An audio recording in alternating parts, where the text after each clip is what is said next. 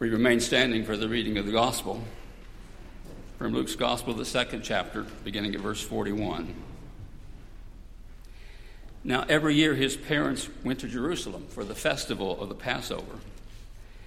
And when he was 12 years old, they went up as usual for the festival. When the festival was ended and they started to return, the boy Jesus stayed behind in Jerusalem, but his parents did not know it. Assuming that he was in the group of travelers, they went a day's journey. Then they started to look for him among their relatives and friends. When they did not find him, they returned to Jerusalem to search for him. After three days, they found him in the temple, sitting among the teachers, listening to them, asking them questions. And all who heard him were amazed at his understanding and his answers. When his parents saw him, they were astonished. That's one word for it. And his mother said to him, Child, why have you treated us like this? Again, one translation of what she said. Look, your father and I have been searching for you in great anxiety. He said to them, Why were you searching for me? Did you not know that I must be in my father's house? But they did not understand what he said to them. Then he went down with them and came to Nazareth and was obedient to them. His mother treasured all these things in her heart, and Jesus increased in wisdom and in years and in divine and human favor. This is the word of the Lord. Please be seated.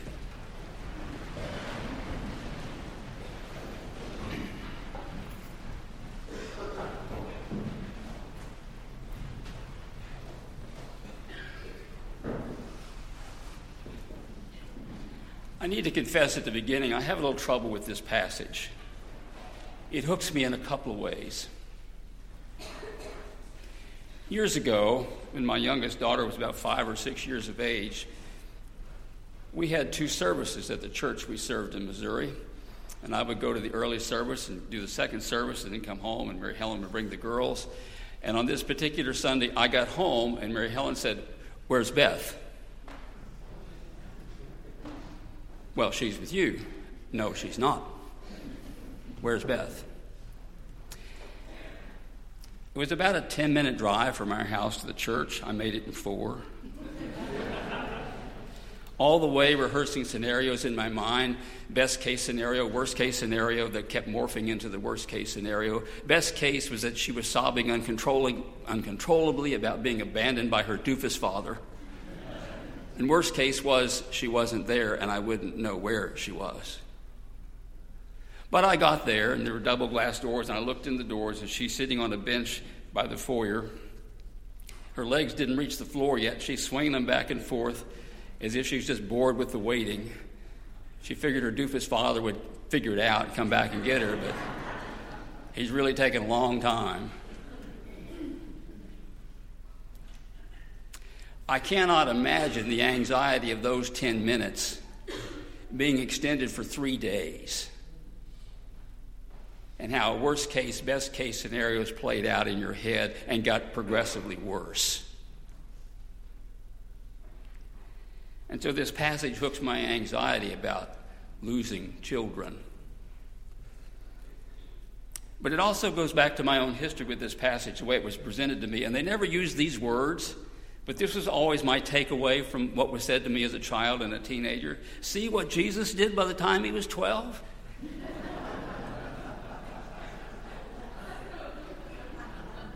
Don't you feel badly about yourself?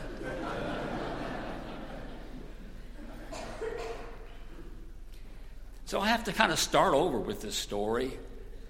And I want to know what it is that Luke is saying with this story and who he's talking to.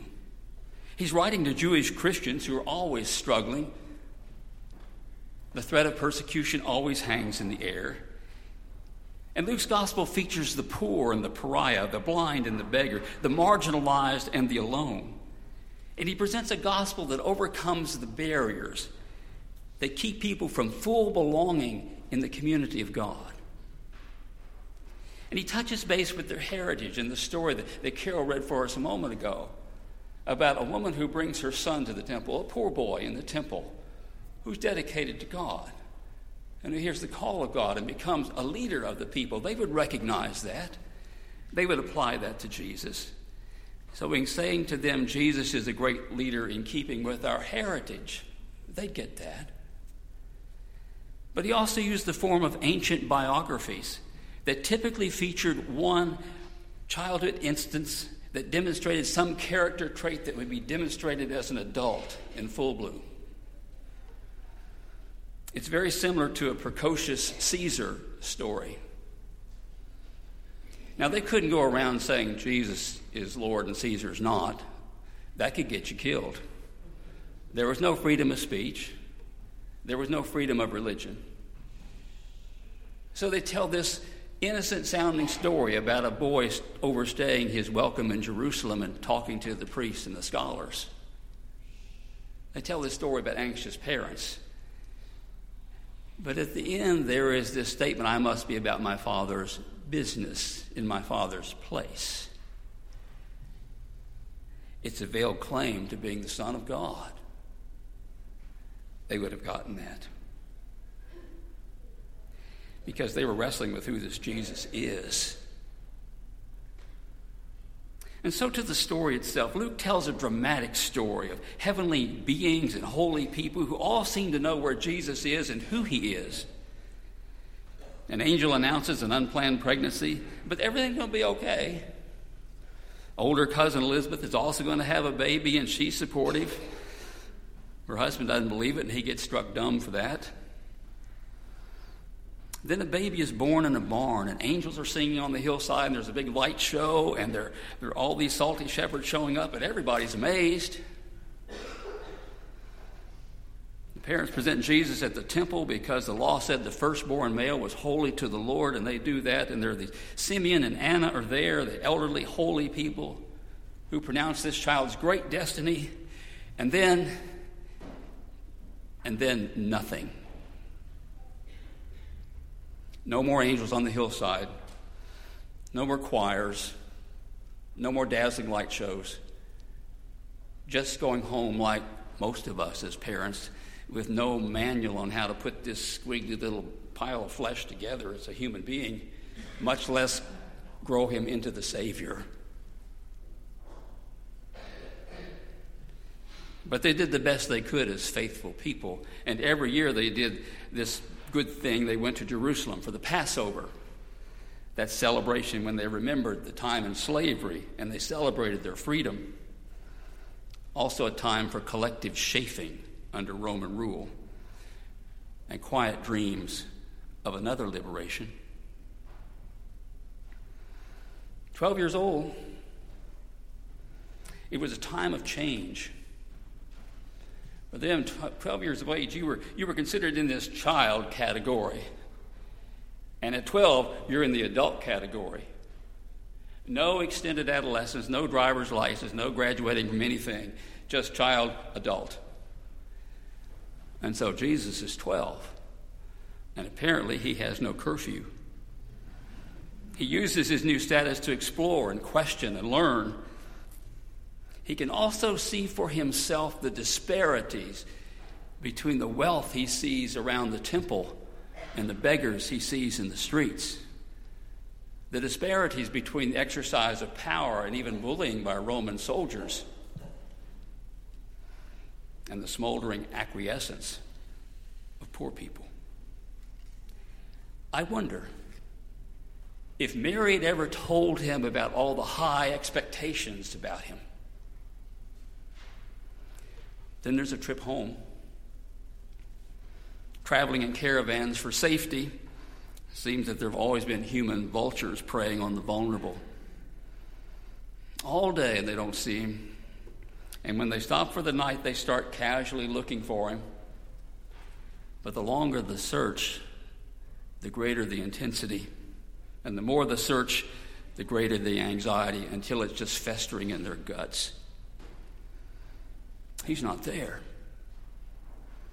And ignoring the dangers of traveling alone, ignoring their own fatigue, they start back to Jerusalem, a trip that will take them all night in the dark assuming they don't get mugged. The danger doesn't matter, the fatigue doesn't matter. It's their son who's missing. I can picture some of the things that Joseph might have said. Well, he is an adult. Shut up, Joseph, he's my boy. Where could he be? Three days. Three days in the big city. Three virtually sleepless nights. Three days with nausea and fear gripping your stomach. Chasing rumors. Until one man says, Well, you know, I, think I saw a, a young fellow about what you're describing over at the temple, talking back and forth with the teachers, giving as well as he got. And, uh, but Mary didn't hang around to hear the rest of it. She's in a dead sprint to the temple with Joseph right on her heels. And there he is.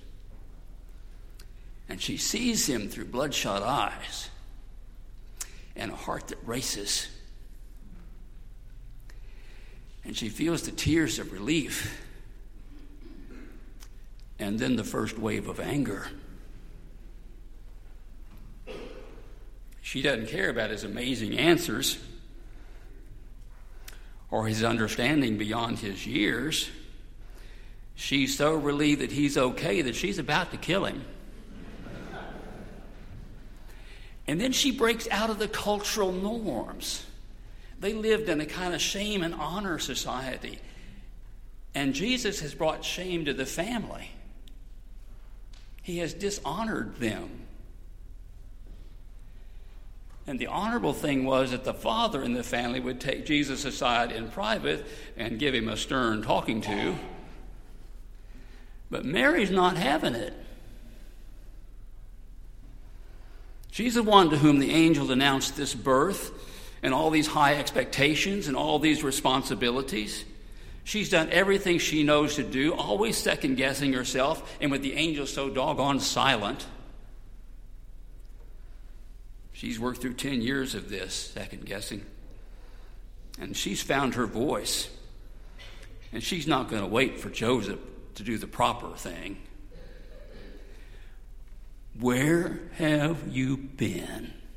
And it better be good, mister. And she has just announced the family's shame publicly. The temple teacher sat there wide eyed, silent, shocked. Raised eyebrows suggested their disapproval and their hope that this fierce Jewish mother is not going to ask them any questions. Well, Jesus answered her, but he didn't answer like a 12 year old boy.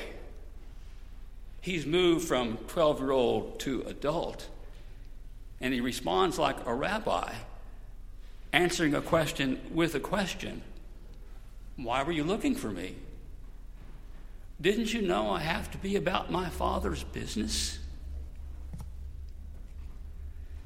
But father to everybody there is Joseph the guy with the callous carpenter's hands. And this is not a carpenter shop. You see, there it is. Mary and Joseph have solved the mystery of where he is, only to be confronted with the mystery of who he is. And Mary didn't understand. How could things change so much in three days? At the end of Luke's gospel, this three day thing comes into play again. Jesus is missing for three days, dead to them for three days, and then resurrected, alive again. How do you figure that? What do you do with that? Who is this Jesus?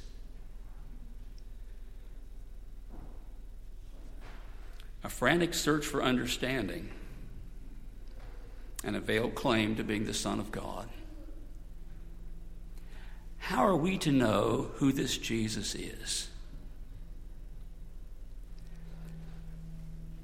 Maybe this angry Jewish mother gives us a clue. It says she treasured these things in her heart.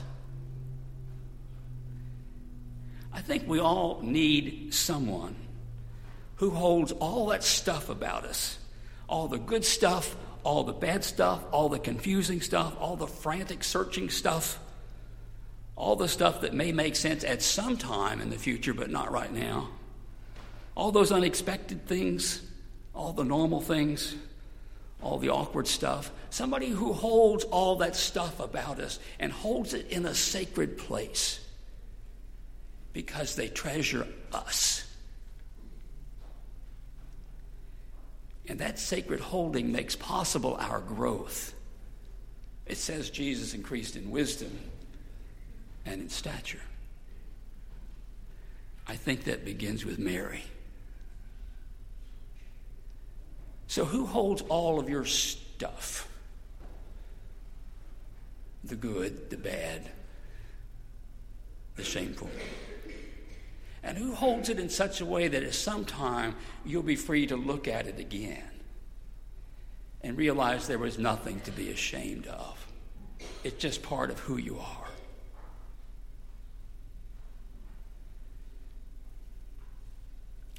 Maybe we need to hold the mystery of faith in a sacred place. Knowing that we'll never figure out everything, but not giving up our thinking, our searching, but holding it and waiting for things to unfold. We tend to be such either or people. But what if we can be both and? We can hold and wait. Or perhaps we figure out who Jesus is by practicing God's business you see, when I read this story, I hear Mary asking Jesus, Why aren't you where I think you should be? And why aren't you doing what I think you should do? Why aren't you the leader of my political party and doing my bidding?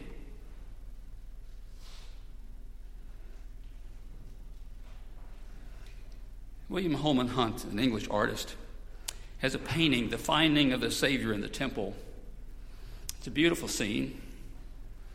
Seven rabbis sit in, under a covered porch at the temple, and it could just as easily have been seven Baptist preachers. One of them holds the ancient scroll, he treasures it, but his eyes appear to be blind.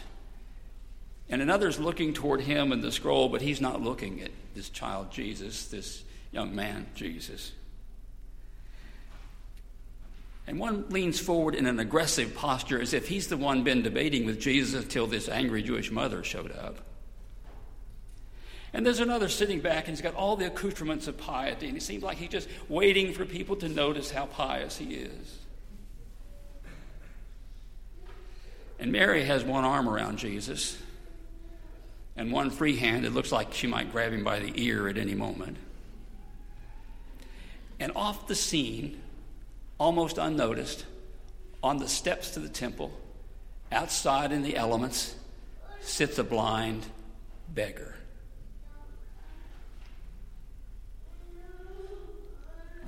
This same Jesus will grow into those angelic announcements about being the Savior of his people. Years later, he'll announce his purpose the recovering of sight to the blind proclaiming the acceptable year of the Lord. Luke's gospel is about those who are on the margins and the Son of God who overcomes all the barriers so that people might experience the full belonging in God's community. Maybe when we practice that barrier breaking acceptance and love, we discover more and more who this Jesus is.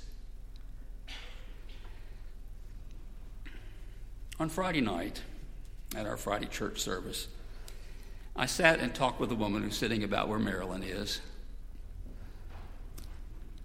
She's on the other side of so many of those barriers. She's African American, she's poor, she's alcoholic.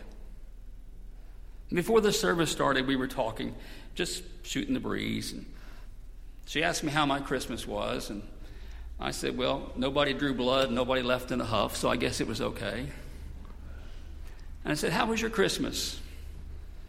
And she said, I woke up sober on Christmas Day for the first time in 10 years. It was a good day.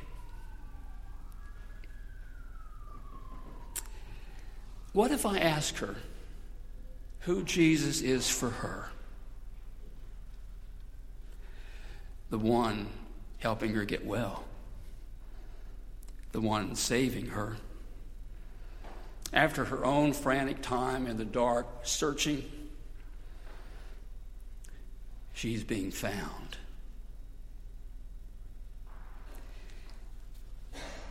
Each of us needs to ask Who's this Jesus for me? Amen.